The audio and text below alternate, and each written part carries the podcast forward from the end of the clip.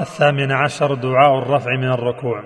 سمع الله لمن حمده، ربنا ولك الحمد حمدا كثيرا طيبا مباركا فيه، ملء السماوات وملء الأرض وما بينهما وملء ما شئت من شيء بعد، أهل الثناء والمجد أحق ما قال العبد وكلنا لك عبد. اللهم لا مانع لما أعطيت ولا معطي لما منعت ولا ينفع ذا الجد منك الجد.